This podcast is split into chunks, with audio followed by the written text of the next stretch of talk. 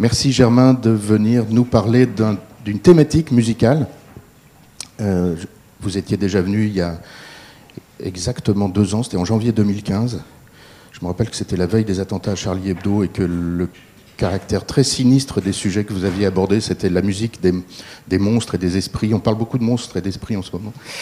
Euh, avait déteint, enfin, l'atmosphère était particulièrement sombre à ce moment-là. Aujourd'hui, ce sera beaucoup plus léger. Vous avez choisi de parler de la musique des contes, mais avant de vous donner la parole, je vous présente. Et je pense qu'on aura l'occasion de travailler, si vous voulez bien, ensemble, et peut-être avec Clémence ici présente, sur des sujets de parfum, puisque vous êtes chef de groupe euh, chez L V M H euh, Flower by, by Kenzo depuis deux ans, un an et demi, un an et demi après avoir euh, fait une partie de votre carrière chez L'Oréal. Et auparavant, vous étiez musicologue. Et vous êtes musicien, musicologue par ailleurs. Donc, euh, avec euh, Clémence Bes ici euh, présente, vous faites, et peut-être on aura l'occasion de faire avec vous, des séances sur musique et parfum. Je sais qu'il y a ici des gens passionnés de parfum. Euh, il y aura des choses à faire, mais d'emblée, on parle de musique, et merci d'avoir préparé ce sujet. Merci, avec grand plaisir. Bonjour à toutes et à tous, merci de m'accueillir, je suis ravi d'être parmi vous aujourd'hui euh, pour ma donc, deuxième intervention, comme le disait M. Delattre à l'I F M. Euh, je me présente en quelques mots, donc je m'appelle en effet Germain Trouvé, je travaille depuis euh, presque un an et demi euh, au sein de, du groupe L V M H pour la maison Kenzo Parfum. Je suis euh, chef de groupe en marketing développement euh, complètement dédié à Flower by Kenzo, que vous connaissez j'imagine, qui est le pilier de la marque Kenzo Parfum. Euh, aujourd'hui, je ne viens pas du tout vous parler, peut-être une autre fois, mais pas aujourd'hui, de parfum, encore moins de marketing, puisque j'ai mis une autre casquette, qui est ma casquette euh, d'historien de la musique, on dit musicologue pour être plus précis. J'ai fait mes études supérieures au Conservatoire national supérieur de musique et de danse de Paris, le C N S M si vous connaissez. Et donc aujourd'hui, en parallèle de, ma, de mon activité professionnelle chez L V M H, je continue de, de me cultiver et de développer cette passion que j'ai pour la musique classique, et de la diffuser également, de la diffuser sous forme d'interventions comme aujourd'hui, sous forme de conférences, de formations, et cetera. Des interventions que je donne auprès d'un public, je dirais, sensible au milieu de la culture, de l'art, de façon plus globale, sensible à l'univers du beau. Et je ne doute pas que vous fassiez partie de ce public qui aime le beau ici à l'I F M. Alors l'objectif pour moi de ces interventions, pour que vous compreniez un peu ma démarche, c'est tout simplement de, de partager un moment de culture et d'émotion, parce qu'on va parler de musique, en l'occurrence musique classique, puisque c'est mon rayon. Donc j'attends rien de vous, si ce n'est bien sûr des, des questions, des remarques, et aussi que vous profitiez au maximum de ce qu'on va entendre et ce qu'on va voir.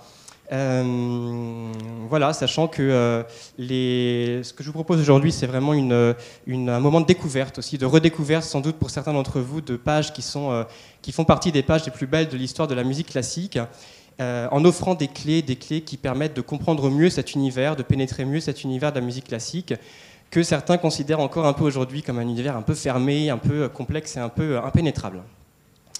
Alors ces thématiques, ces interventions, pardon, je les, je les chapeaute sous des thématiques, des thématiques qui font sens, des thématiques qui permettent aux extraits musicaux d'être liés les uns aux autres. Et euh, ces thématiques, pour moi, c'est des prétextes, justement, de partager des, des pages musicales qui font souvent partie des plus belles pages qui ont, euh, qui ont jamais été écrites. La thématique que j'ai choisie pour vous aujourd'hui, il était une fois la musique des contes. Donc c'est d'une part, comme le disait Monsieur Delattre, une thématique qui fait le lien avec celle que j'étais venu présenter il y a un an et demi, deux ans, qui traitait de l'influence du diable dans la musique romantique. Donc aujourd'hui, on va rester dans un univers complètement irrationnel et fantastique, puisque je vais vous parler donc de la musique inspirée par les contes, même si on ne va pas se limiter euh, au périmètre noir du diable, puisqu'on va aller également voir ce qui se passe du côté de la magie blanche et du côté d'autres, euh, d'autres magies. Alors, euh, cette thématique du conte, hein, qui dit bien sûr euh, musique euh, inspirée par le conte, dit musique qui plonge ses racines dans la littérature. Euh, c'est donc le texte, c'est donc la littérature qui va engendrer ces musiques. On dit que le texte féconde la musique dans ce cas de figure, même si bien souvent vous n'avez pas besoin de connaître le conte qui est à l'origine de la musique pour l'aimer, pour qu'elle vous fasse vibrer, pour en profiter. Et parfois même, ces musiques sont tellement éloquentes que sans que vous ne sachiez rien, eh bien, vous pouvez très bien comprendre le conte qui est derrière, l'histoire qui vous est racontée par, par la musique. Vous imaginez bien que le conte a inspiré énormément d'artistes. En musique, le territoire, il est euh, infini, il est riche, il est complexe. Il a donné naissance à de très nombreuses pages.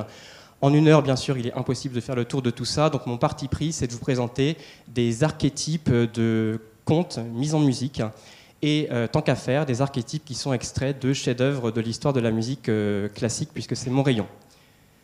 Je vous propose de commencer cette euh, petite heure ensemble avec euh, une première page musicale sous format vidéo, puisqu'il s'agit d'un extrait d'opéra.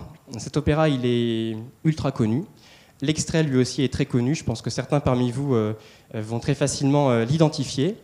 Cet extrait, c'est le moment euh, le plus euh, obscur, hein, désolé, on va commencer par ça, le moment le plus sombre de tout le conte, de tout l'opéra, même si l'opéra se terminera dans la lumière, dans le, dans le positif, puisque euh, un des grandes, une, une des grandes qualités des contes de fées, c'est qu'ils se terminent pour la plupart dans la lumière. C'est d'ailleurs une des grandes différences entre les contes de fées et les mythes. Les contes de fées se terminent bien pratiquement tout le temps.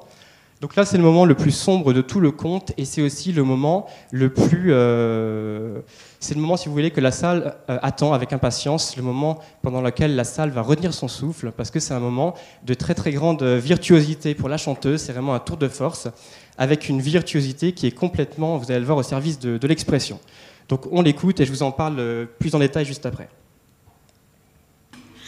Deine Pflicht ist dich und deine Tochter der Führung weiser Männer zu überlassen. So ist der Jüngling auf ewig für mich verloren. Verloren! Siehst du diesen Stahl? Er ist für Sarastro geschliffen. Du wirst ihn töten und den mächtigen Sonnenkreis mir überliefern. Aber Mutter! Macht!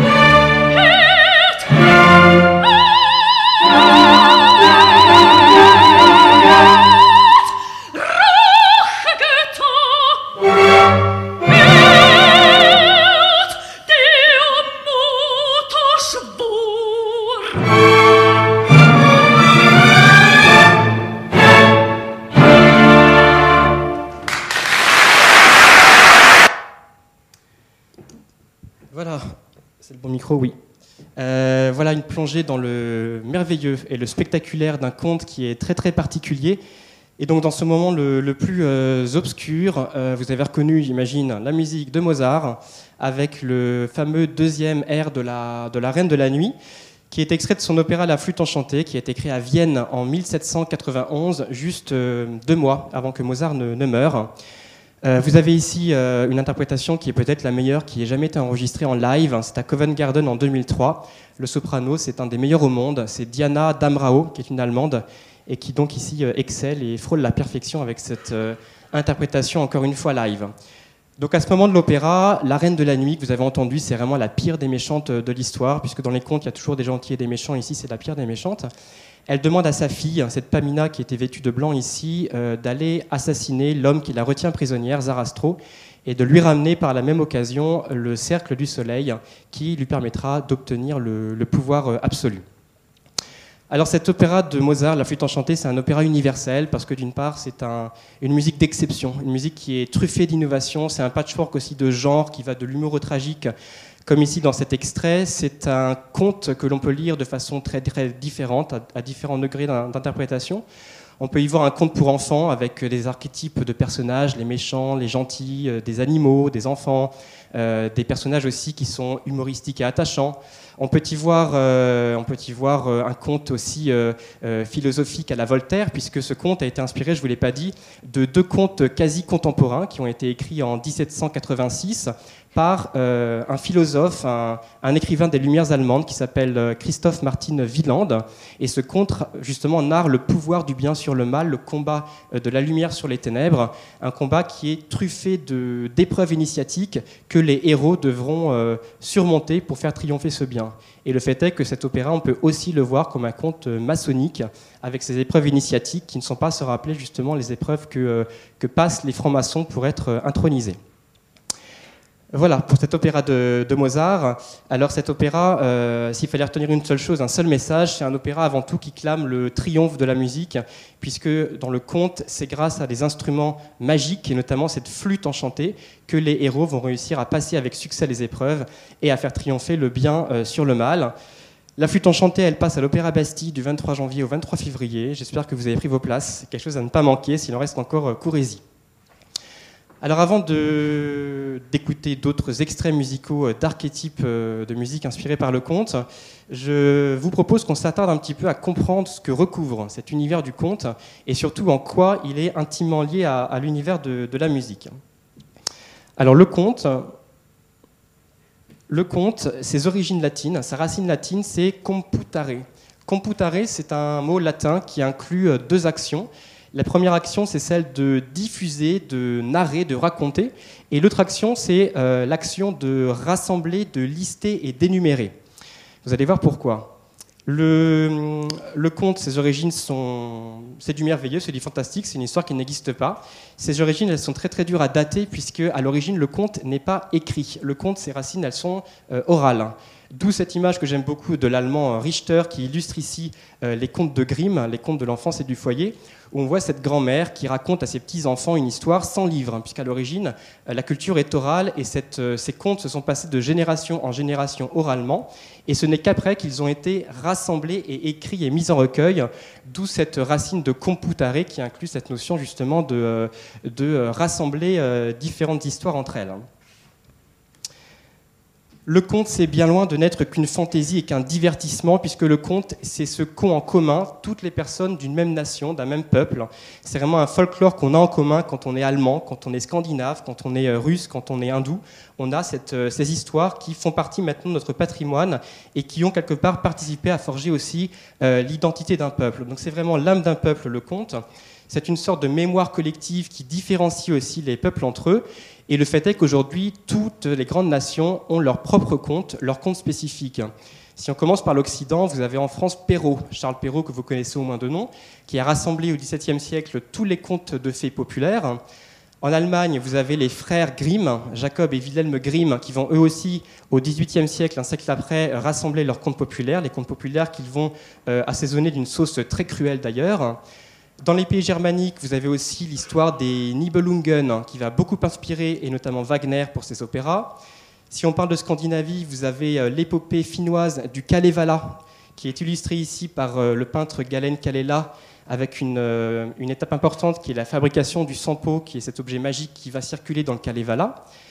Vous avez également euh, le Danois Hans Christian Andersen, que vous connaissez, qui a écrit euh, notamment La Petite Sirène, qui a écrit de nombreux contes au dix-neuvième siècle. S'il fallait parler de la Russie au dix-neuvième siècle, il y a un personnage qui s'appelle Alexandre Afanassiev, qui va récolter plus de six cents contes populaires russes et les mettre à l'écrit sous forme de recueil. Et puis s'il fallait parler des hindous, on parlerait de, du Ramayana, et j'oublie évidemment l'Asie, j'oublie l'Afrique et j'oublie les Amériques. Chaque nation a son recueil de contes qui la différencie et qui participe quelque part à forger euh, l'âme de, l'âme de ces peuples.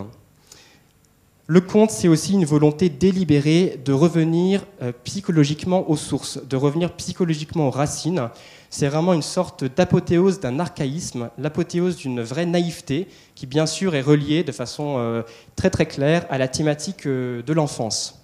Les contes de fées, vous le savez, les enfants les adorent pour différentes raisons, et notamment parce que la superficie des contes de fées est très euh, séduisante, avec les méchants, avec les gentils, des personnages de l'ombre et de la lumière, avec beaucoup d'animaux, avec des enfants, et cetera, et des créatures, euh, des créatures absolument incroyables. Même si, dans certains contes de fées, on trouve quand même des passages qui sont à la limite du supportable pour un enfant. Euh, je ne sais pas si vous avez en tête la version de Cendrillon des frères Grimm, où les frères Grimm racontent que euh, les deux méchantes demi-sœurs de Cendrillon, lorsqu'elles veulent faire entrer leur pied dans la pantoufle pour épouser le prince, le pied est trop gros. Donc qu'est-ce que fait la première? Elle prend un couteau, elle se coupe un orteil. Et qu'est-ce que fait la deuxième? Elle se taille le talon. Et je vous passe les détails sanglants des frères Grimm. Et à la fin de ce même Cendrillon des frères Grimm, euh, les petits oiseaux qui sont les amis de Cendrillon, pour punir les euh, méchantes demi-sœurs, eh bien, ils vont leur crever les yeux les uns après les autres. Donc, pour un enfant, c'est quand même quelque chose qui est assez, euh, assez délicat à accepter, assez délicat à lire. Un dernier exemple de cette cruauté, c'est La Petite Sirène d'Andersen. La petite sirène, pour qu'elle puisse accéder au monde des humains et avoir ses jambes, une des conditions, c'est qu'elle se fasse trancher la langue, tout simplement, trancher la langue par la sorcière des sirènes sous l'eau. Et lorsqu'elle boit sa potion qui permettra de, de lui donner ses jambes, ce que dit Andersen, c'est que la douleur qu'elle ressent, c'est celle d'une épée qui viendrait lui couper sa queue de poisson en deux. Donc c'est quand même des choses pareilles, un peu difficiles à, à accepter quand on est un enfant. Et quand elle boit cette potion, et finalement qu'elle marche avec ses nouvelles jambes sur la terre des humains, Andersen dit que la douleur qu'elle ressent est celle qu'elle, qu'on pourrait ressentir sur marcher toute notre vie sur des lames de rasoir. Donc voilà, des choses quand même euh, qui ne sont pas que, que douces et que bienveillantes dans les, euh, dans les contes de fées. Je vous ai dit que les contes de fées, pour la plupart, avaient des origines orales, ce qui est vrai bien sûr, mais d'où vient euh, le starter, d'où vient cette imagination qui a créé un jour un conte de fées? Eh bien, beaucoup s'accordent pour dire que le conte de fées serait né tout simplement d'un rêve.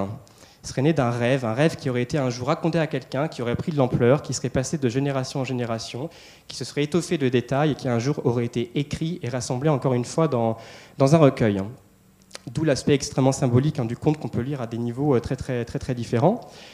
Le rêve, vous le savez, le rêve, c'est un exutoire, c'est une libération. Quand on rêve, c'est pour assumer plein de choses de façon inconsciente, c'est aussi pour vivre des choses qu'on ne vivrait pas dans la vie réelle, et c'est aussi pour se libérer. C'est une sorte de libération, euh, le rêve, euh, de libération de choses qui sont trop lourdes à, trop lourdes à porter et qui permettent voilà, de, se, de se décharger. Euh, d'où l'aspect quasi thérapeutique d'un conte de fées qui va permettre, sous le couvert d'une histoire très symbolique, eh bien, de faire passer plein de choses, et finalement le conte va apparaître comme une sorte de libération d'un poids trop dur à porter dans la vie, euh, dans la vie réelle. Le conte de fées, c'est aussi une sorte de macro-personnalité dont chaque personnage serait une facette de cette personnalité euh, à laquelle on pourrait très facilement s'identifier. Prenez par exemple Le Petit Chaperon Rouge, qui a été analysé par beaucoup de spécialistes comme un conte sur la sexualité naissante de l'enfant, qui va dans le loup voir euh, la séduction à laquelle elle n'avait encore jamais été confrontée. Les spécialistes disent que le loup justement représente cet homme séducteur, cet homme tentateur, et que le bûcheron, c'est plutôt l'autre partie de l'homme, c'est l'homme beaucoup plus rassurant, l'homme beaucoup plus euh, euh, paternel, hein, qui va justement euh, contrebalancer cette partie du loup, mais les deux ne formant évidemment qu'un seul personnage. Le tout baigné dans une atmosphère rouge qui est la couleur des émotions les plus violentes, et notamment les émotions euh, rattachées à l'univers de la sexualité. Le conte, c'est un territoire analytique sur lequel se sont engouffrés euh, mains, euh, mains spécialistes, puisque le conte peut être encore une fois lu à de, très, euh, de, de façon très très différente, puisqu'il est truffé de codes. Euh, Freud, bien sûr, Freud est le premier à euh, développer cette euh, portée symbolique des contes de fées avec son ouvrage L'interprétation des rêves, encore le lien entre le rêve et le conte, qu'il publie en mille huit cent quatre-vingt-dix-neuf. Et puis, euh, plus proche de nous, il y a euh, Bruno Bettelheim qui fait, euh, qui fait publier en mille neuf cent soixante-seize ce livre, qui est traduit en français par « Psychanalyse des contes de fées », que vous connaissez peut-être, qui est, une, qui est un best-seller, et euh, dans lequel Bettelheim défend la théorie selon laquelle euh, les contes de fées permettraient justement à l'enfant de dépasser beaucoup plus facilement les épreuves de sa vie quotidienne en euh, se projetant dans les personnages, euh, les personnages de, euh, de ces contes de fées qu'il côtoie, les méchants comme, comme les gentils. Alors, parmi les évidences hein, qui lient euh, le monde euh, des contes de fées euh, au monde de la musique, eh bien, il en est une, on va dire, qui chapeaute toutes les autres. Le conte, c'est un univers qui est ultra symbolique, et la musique, c'est précisément euh, l'art peut-être le plus symbolique, l'art symbolique par excellence, puisque sous le couvert d'un langage codé, eh bien, il peut absolument, euh, absolument tout faire passer. Depuis la nuit des temps, la musique elle semble, elle semble être liée à l'univers du conte. Euh, tous, les, tous les conteurs sont musiciens. Pensez aux bardes celtes et à leur harpe. Pensez euh, aux troubadours et aux trouvères avec euh, leurs chants qui accompagnaient leurs histoires, ces musiciens itinérants euh, du nord et du sud de la Loire. Pensez à leur équivalent allemand, les Minnesänger, qui aussi avaient leur leader et qui maintenant font partie du patrimoine euh, folklorique allemand. Donc les deux sont vraiment euh, liés depuis toujours. Et puis de toute façon, euh, la musique, c'est finalement l'art préféré des créatures féeriques, des créatures surnaturelles, avec en chef de file, bien sûr, Orphée. Orphée qui, avec sa lyre, faisait pleurer les pierres, qui pouvait calmer les animaux, qui a séduit le dieu des enfers, comme ici, euh, lorsqu'il a essayé de, ram de ramener à la terre sa, sa, défunte, euh, sa défunte Eurydice. Pensez aussi à Merlin l'Enchanteur et à sa harpe, aux sirènes et à leurs chants qui envoûtaient les marins et qui provoquaient des naufrages. Euh, voilà, il y en a toute une pléthore comme ça. Le joueur de flûte de Hamelin qui a entraîné tous les enfants de la ville grâce au son de sa flûte. Donc les deux sont vraiment liés, euh, liés depuis toujours. Et puis les compositeurs ont été liés aux conteurs. Justement, Andersen, dont, vous, dont je vous parlais, le Danois Andersen, c'était un proche de, du pianiste, euh, du pianiste-compositeur hongrois Franz Liszt et aussi du compositeur allemand Mendelssohn. Et puis à l'époque romantique en Allemagne, il y a une personne qui vraiment synthétise cette fusion du conte et de la musique, c'est euh, Hoffmann, Ernst Theodor Amadeus Hoffmann, qui, euh, qui est une figure du génie romantique dans toute sa perfection. Et parmi tout ce qu'il sait faire, il est écrivain, il est compositeur et il écrit énormément de contes, notamment les contes fantastiques et les contes nocturnes qui vont avoir une influence phénoménale sur toute sa génération et sur toutes les générations, sur toutes les générations futures. Euh, Qu'est-ce que je voulais vous dire par rapport à ça ? euh, Oui, Freud va synthétiser cette fusion du conte et de la musique avec, euh, avec cette phrase que j'ai relevée dans son interprétation des rêves. Voilà ce qu'il dit Freud pour synthétiser ça. Il dit « Nous savons déjà que les mythes et les contes de fées, les proverbes et les chansons, le langage d'imagination utilisent le même symbolisme. » Donc grâce au langage codé des sons, la musique va permettre de faire basculer très facilement dans cet univers extrêmement riche et extrêmement euh, complexe euh, du conte. Alors pour les compositeurs, le conte, c'est vraiment du pain béni. Hein. Ils avaient déjà, le, ils avaient déjà le, le langage des sons pour tout crypter et tout raconter sous le couvert d'un, justement de ce langage crypté des sons. Le conte va leur permettre vraiment de s'épancher, de tout raconter de façon symbolique et de se libérer de toutes leurs euh, de toutes leurs tensions, de toutes leurs angoisses et de tous leurs fantasmes. Euh, ça va être une sorte pour eux d'analyse personnelle. Et à ce titre, j'aime beaucoup ce tableau euh, du Belge Fernand Knopf, qui s'appelle « En écoutant du Schumann », et on voit cette femme qui a la tête prise dans les mains en écoutant le pianiste qui est derrière elle et qui joue du Schumann, et qui laisse vraiment entrevoir euh, les, les abîmes psychologiques de certaines musiques, notamment les musiques de Schumann, qui était un, un compositeur allemand qui était complètement imbibé par cet univers du conte, et qui, qui avait un imaginaire tellement débordant que lui-même peinait à, peinait à le, à le maîtriser.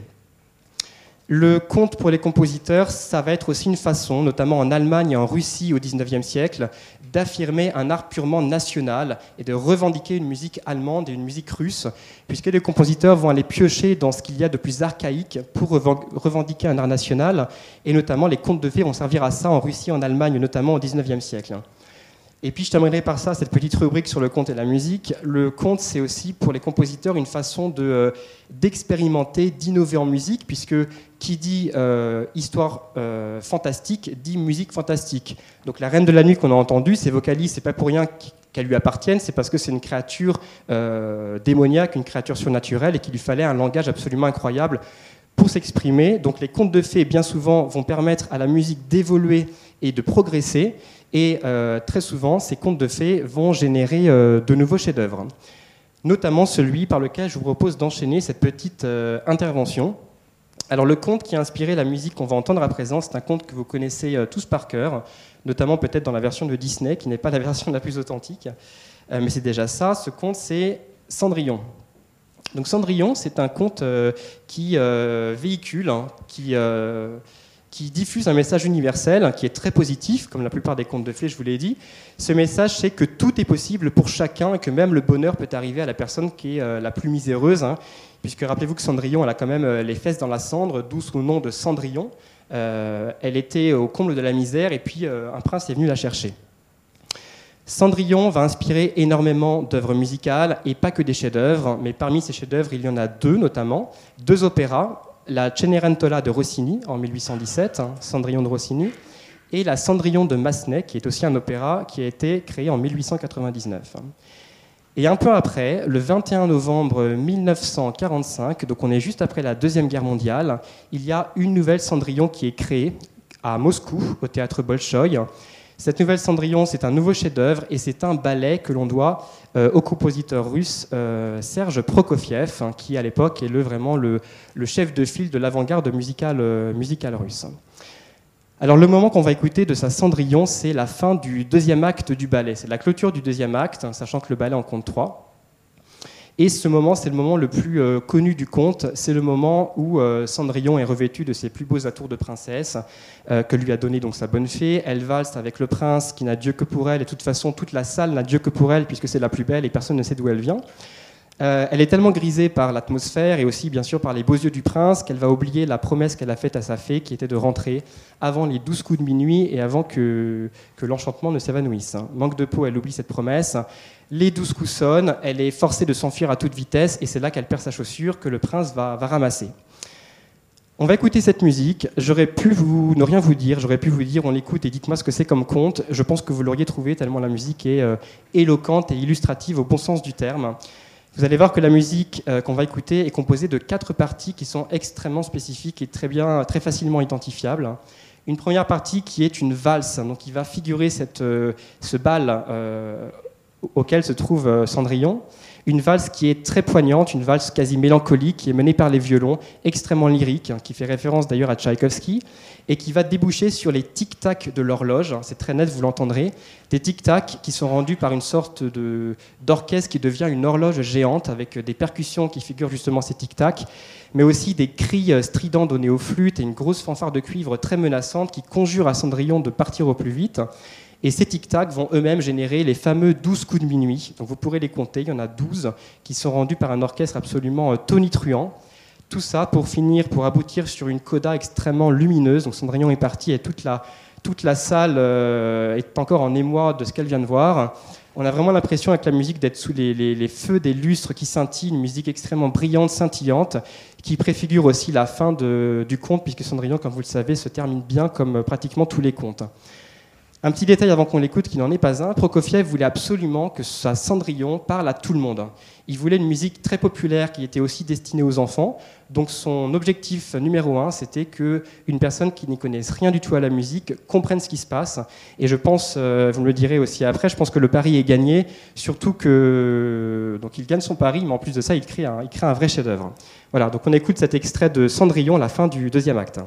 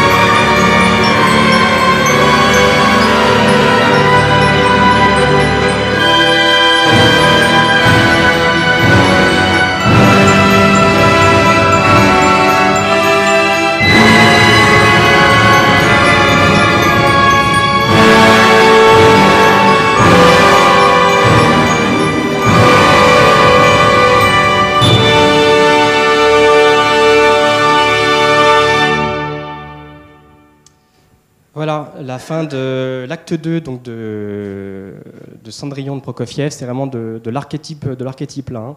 Je pense que vous avez entendu les quatre parties, je vous ai fait signe. C'est un modèle voilà, de, de conte en musique et qui plus est un grand chef-d'œuvre. On va passer euh, de ce conte très populaire qu'est Cendrillon à un autre euh, conte, un conte qui est écrit par la personne, je vous l'ai dit, qui synthétise la musique et le conte au dix-neuvième siècle en Allemagne, c'est Hoffmann. Ernst Theodor Amadeus Hoffmann, c'est euh, l'apothéose du génie romantique parce qu'il sait absolument tout faire. Il est évidemment romancier, compositeur, il est juriste, il est caricaturiste, il est peintre, il est euh, illustrateur. Et parmi toutes les facettes de son génie, euh, il est donc conteur. Il va écrire beaucoup de contes en recueil, notamment, je vous l'ai dit, les contes nocturnes et les contes fantastiques, qui vont avoir une influence absolument phénoménale sur euh, toute sa génération en Europe et sur, sur toutes les générations futures, notamment sur euh, Offenbach, qui écrit son fameux opéra « Les Contes d'Hoffmann », qui est passé d'ailleurs à l'opéra aussi euh, en novembre, que vous avez peut-être vu. On va, on va pas écouter un extrait des contes d'Hoffmann, on va écouter un extrait d'une autre œuvre inspirée par un autre conte d'Hoffmann, de, de Ernst Theodor Amadeus Hoffmann. Euh, ce conte, c'est euh, Coppelia, enfin, le, le, le nom de l'œuvre, c'est Coppelia, inspiré donc par un conte d'Hoffmann. Coppelia ou la fille aux yeux d'émail, hein, qui est un ballet, euh, à nouveau un ballet, donc on reste dans l'univers chorégraphique, composé par euh, le génial Léo Delibes. C'est un ballet qui a été créé à l'Opéra de Paris en mille huit cent soixante-dix et qui a obtenu un succès absolument phénoménal et qui aujourd'hui encore reste un ballet mythique euh, du répertoire français. Alors que raconte ce, cette histoire, ce conte ? Ce conte nous plonge dans un univers euh, villageois où l'on rencontre un couple de fiancés, euh, Franz et Svanilda. Le problème que fait, auquel fait face ce couple, c'est que Franz semble être un peu trop intéressé par une autre jeune fille qu'il a tout simplement aperçue derrière les vitres de l'atelier du vieux savant Copélius. Donc vous avez Copélius ici sur la slide. Donc il a aperçu une jeune fille derrière les vitres de cet atelier de Copélius, et Copélius, son grand, euh, son grand passe-temps, sa passion, c'est de créer des automates, de créer des poupées euh, animées, et son rêve suprême, c'est un jour de réussir à insuffler une âme humaine à ces poupées, pour faire une, une vraie créature. Donc Svanilda est très inquiète parce que son Franz euh, n'a Dieu que pour cette euh, Coppelia, puisqu'elle s'appelle Coppelia, qu'il a vue derrière une vitre. Elle décide donc de, se, de pénétrer à l'intérieur de cet atelier pour confronter sa rivale. Donc elle va s'emparer des clés et elle pénètre à l'intérieur avec toute sa bande de copines pour euh, confronter cette, cette femme. Le moment qu'on va entendre du ballet, c'est le tout début de l'acte deux, cette fois-ci. Le ballet ne compte que deux actes et c'est précisément le moment où Svanilda et ses copines entrent dans l'atelier. L'atelier est rempli de poupées, d'automates de toutes sortes qui sont inanimés, qui traînent dans des coins. Euh, Svanilda s'approche de Coppelia qui est là, elle voit cette femme qui finalement n'est bien sûr pas une femme, c'est une poupée, c'est un automate sans vie, donc elle est rassurée. Et avec toutes ses copines, elle va euh, s'amuser à aller remonter tous les mécanismes des automates qui se trouvent dans la pièce. Et à ce moment-là, toutes les poupées vont s'animer, vont se mettre à, à danser, à se, euh, à se mouvoir. Et la musique, vous allez le voir, qui va illustrer ça est extrêmement, euh, extrêmement spécifique. L'orchestre qui va illustrer cette scène, cette scène du merveilleux, vous allez le voir, l'orchestre est, est, est incroyable. Euh, cette fois-ci, on a vraiment l'impression d'avoir un orchestre qui se transforme en boîte à musique géante. Un orchestre qui est ultra mécanique, qui est ultra raffiné, qui scintille, qui pétille. Euh, les percussions, encore une fois, sont privilégiées pour figurer le côté très mécanique. Mais cette fois-ci, la star, c'est le piccolo, vous savez, cette flûte hein, suraiguë qui va permettre de plonger dans cet univers extrêmement euh, merveilleux des, des poupées, ce monde enfantin euh, que nous propose Delibes. Ce ballet, c'était un succès phénoménal. Tchaïkovski adorait ce ballet qui l'a influencé. Et toutes les critiques de l'époque qui étaient habituées à des ballets français de qualité relativement moyenne et un peu standard ont été complètement emballées par ce, ce chef-d'œuvre, qui est donc cette Coppelia de Delibes. On écoute donc la scène des automates qui, euh, qui introduit le, le deuxième acte.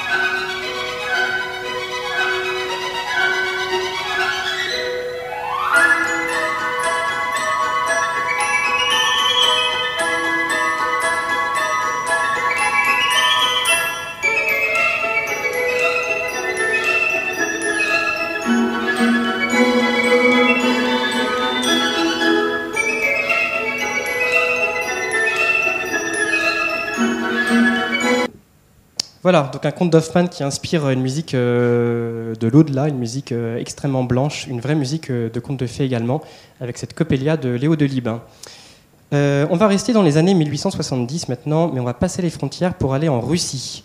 Alors la Russie musicale du dix-neuvième siècle, elle est face à un, un grand questionnement, c'est qu'elle n'a pas vraiment de... elle se cherche, elle n'a pas vraiment d'archétype musical bien à elle, à l'inverse de la musique française qui s'est trouvée depuis longtemps ou encore de la musique italienne, mais un peu comme l'Allemagne, elle se cherche une identité musicale propre. Donc qu'est-ce qu'elle va faire, entre autres?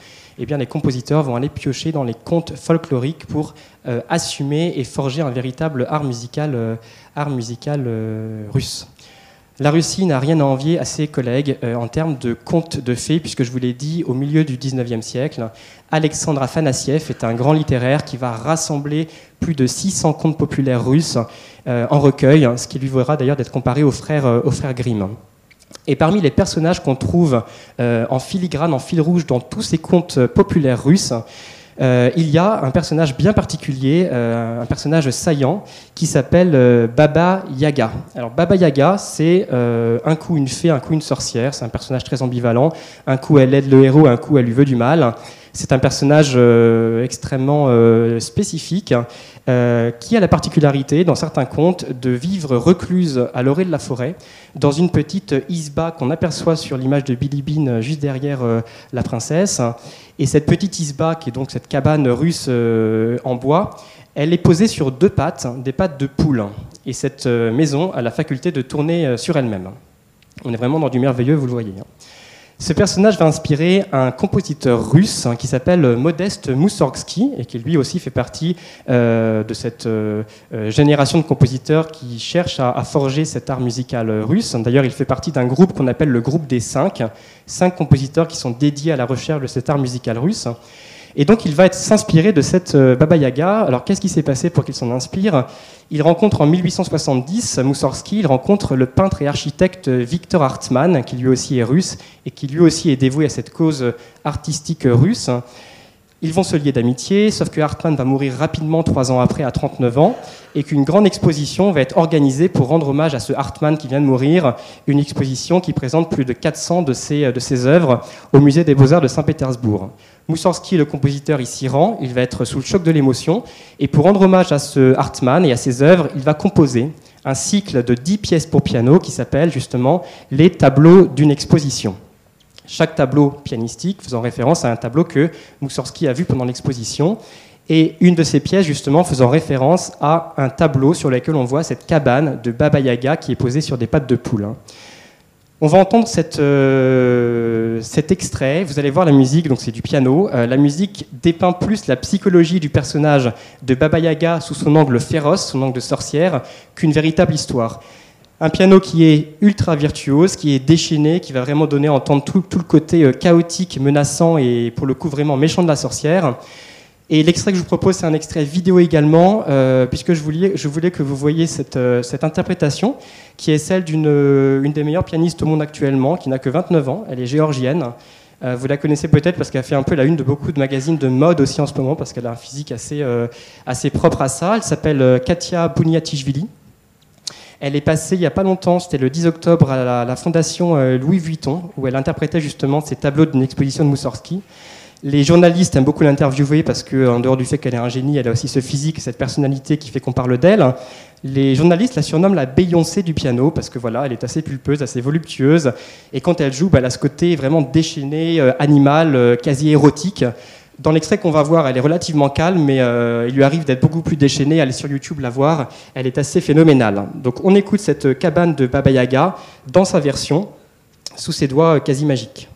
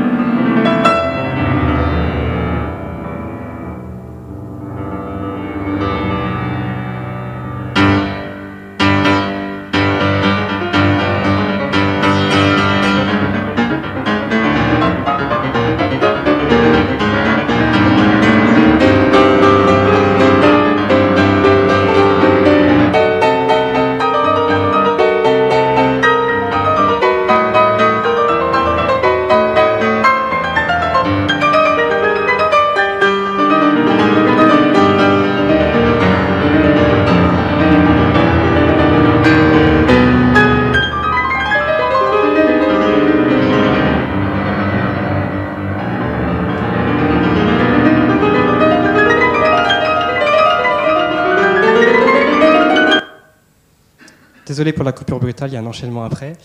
Euh, voilà, donc il y a un portrait psychologique de cette sorcière Baba Yaga qui nous vient des contes russes, ici sous les doigts de, impressionnants de Katia Buniatishvili, euh, œuvre donc de Modeste Moussorgsky le russe. On va terminer avec un dernier extrait musical de cette musique inspirée par le conte, en restant en Russie avec un collègue de Moussorgsky, qui lui aussi fait partie de ce groupe des cinq tout entier voué à la cause russe. Ce compositeur s'appelle Nikolai Rimsky-Korsakov. Et Rimsky-Korsakov, il va s'autoriser à aller voir un peu plus loin que la Russie. Il va aller piocher son inspiration dans le livre des Mille et une nuits, avec une œuvre qu'il va appeler Scheherazade, qui est une œuvre pour orchestre symphonique qu'on appelle un poème symphonique, puisqu'inspiré de quelque chose qui n'est pas de la musique, mais de la littérature en l'occurrence. Alors, euh, les Mille et une nuits, c'est un recueil de contes qui nous viennent de Perse et d'Inde, écrits en langue arabe, des contes qui n'ont été mis à l'écrit qu'au treizième siècle, après avoir eux aussi été euh, racontés oralement. Et ces contes fonctionnent comme des, vraiment des, des récits qui sont pris les uns dans les autres, enchâssés les uns dans les autres, parmi lesquels on peut trouver euh, Aladdin ou la lampe merveilleuse, euh, Sinbad le marin, Alibaba les quarante voleurs, les sept vizirs, et cetera. Et le personnage majeur de ces contes des Mille et une nuits, c'est bien sûr cette Scheherazade, qui est elle-même une conteuse, donc une conteuse dans le conte, une vraie mise en abîme. Et les histoires qu'elle raconte, elle les raconte au sultan Shahriar, le sultan Shahriar qui, la, qui va l'épouser, euh, qui va la posséder et qui va la tuer après les, la, sa nuit de noces. Sauf que les histoires que raconte Scheherazade sont tellement euh, incroyables, hein. Elle le subjugue tellement Shahriar qu'il va repousser nuit après nuit le moment où il la possédera et où il la tuera, pour finalement, après la mille et unième nuit, lui laisser la vie, euh, la vie sauve. Alors on va écouter la, le début de la deuxième partie de cette Scheherazade de Rimsky-Korsakov. Euh, le, l'extrait s'appelle Le récit du prince Calendaire. Donc c'est Scheherazade qui raconte cette histoire du prince Calendaire à Shahriar, qui est un prince euh, guerrier qui a été mêlé à de nombreuses batailles. Rimsky ne voulait pas que sa musique soit trop euh, liée à un texte. Il voulait que sa musique évoque davantage l'univers de l'Orient et le côté très sensuel de, de l'Orient, euh, pour laisser de la place à l'imagination de vous, de moi, de l'auditoire, et pour ne pas euh, dicter exactement euh, les choses à l'auditoire. Néanmoins, vous allez entendre qu'il y a des choses qui sont très très claires, notamment le violon qui a introduit l'extrait, c'est la voix de Scheherazade qui dit « Il était une fois », et qui d'ailleurs est accompagnée de la harpe, cette harpe de laquelle se sont accompagnés tous les, euh, tous les conteurs pratiquement.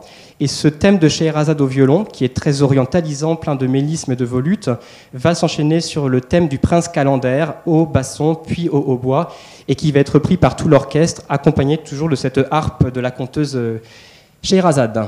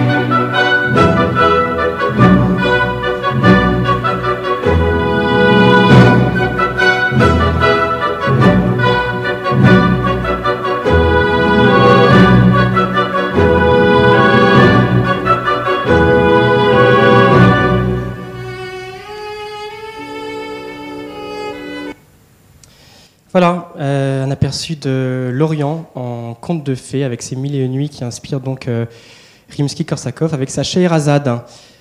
Écoutez, j'espère que cet aperçu des contes de fées en musique vous aura donné envie euh, d'en savoir davantage. Euh, Est-ce qu'on a un petit peu de temps peut-être pour des remarques, des questions? Avec grand plaisir. N'hésitez pas à aller voir La Flûte Enchantée s'il reste des places, c'est mon premier conseil. J'ai une question, mais je vous, je vous donne la parole tout de suite. Ça m'intéresserait de savoir en quoi la musique vous inspire au quotidien dans votre métier de, de concepteur et de, oui, de concepteur de parfum. Euh, on en reparlera une prochaine fois. C'est un peu loin du compte, mais je pense quand même qu'il y a des, des liens et que ça nous intéresse de savoir comment. C'est une très bonne question. En effet, c'est euh, c'est une très bonne question et qui est réelle puisque euh, donc moi je travaille en développement marketing sur euh, Flower by Kenzo. Euh, qui d'ailleurs a quelque part derrière l'archétype de la bonne fée qui vient euh, rendre euh, la ville plus belle. Donc évidemment, euh, évidemment la musique et toutes les histoires qu'elle raconte sont une sorte d'inspiration au quotidien. c'est pas une, une inspiration littérale, je dirais, mais c'est plus une inspiration émotionnelle. C'est-à-dire que quand une musique fait ressentir des choses qui sont euh, soit euh, extrêmement euh, sensuelles, soit extrêmement dangereuses, soit extrêmement euh, euh, tristes ou mélancoliques, c'est des... moi je sais que c'est des... plus des émotions que j'aime bien extraire des musiques ou des contes, par exemple, pour essayer de les retranscrire après dans un concept marketing qui parlera d'une d'une femme ou d'un homme euh, dans un, dans un enrobage, on va dire, euh, euh, contextuel qui sera complètement différent. C'est plus de l'émotion, de l'inspiration émotionnelle pure. Euh, bonjour, merci beaucoup, c'était passionnant. Euh, merci. Je voulais savoir si euh, est-ce que l'opéra se situe euh, dans les premiers arts, entre guillemets, à s'emparer du romantisme, ou est-ce qu'au contraire ça va plutôt dans les derniers ? euh, L'opéra, c'est très complexe, hein, en termes de timing, ça dépend vraiment, vraiment des... des nationalités. Euh, on dit que le romantisme est né euh, en Angleterre et qu'il a migré en Allemagne.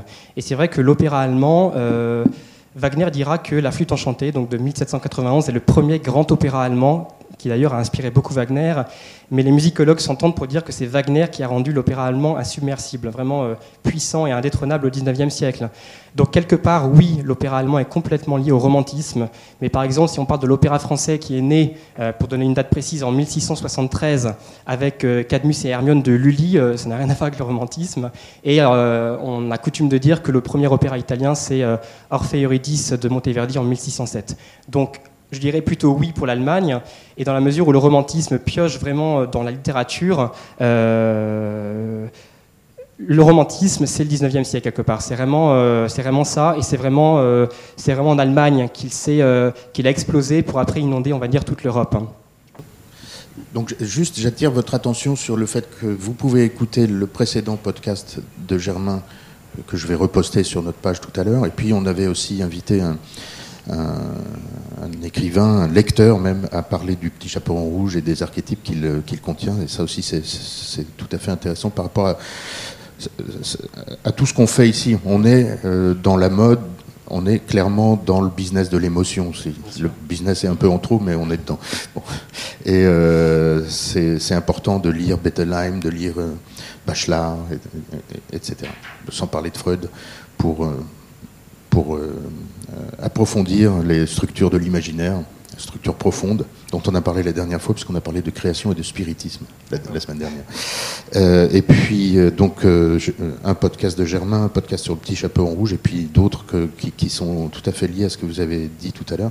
Donc, mer- merci beaucoup, Germain. Merci infiniment à tous. Et à bientôt. Merci.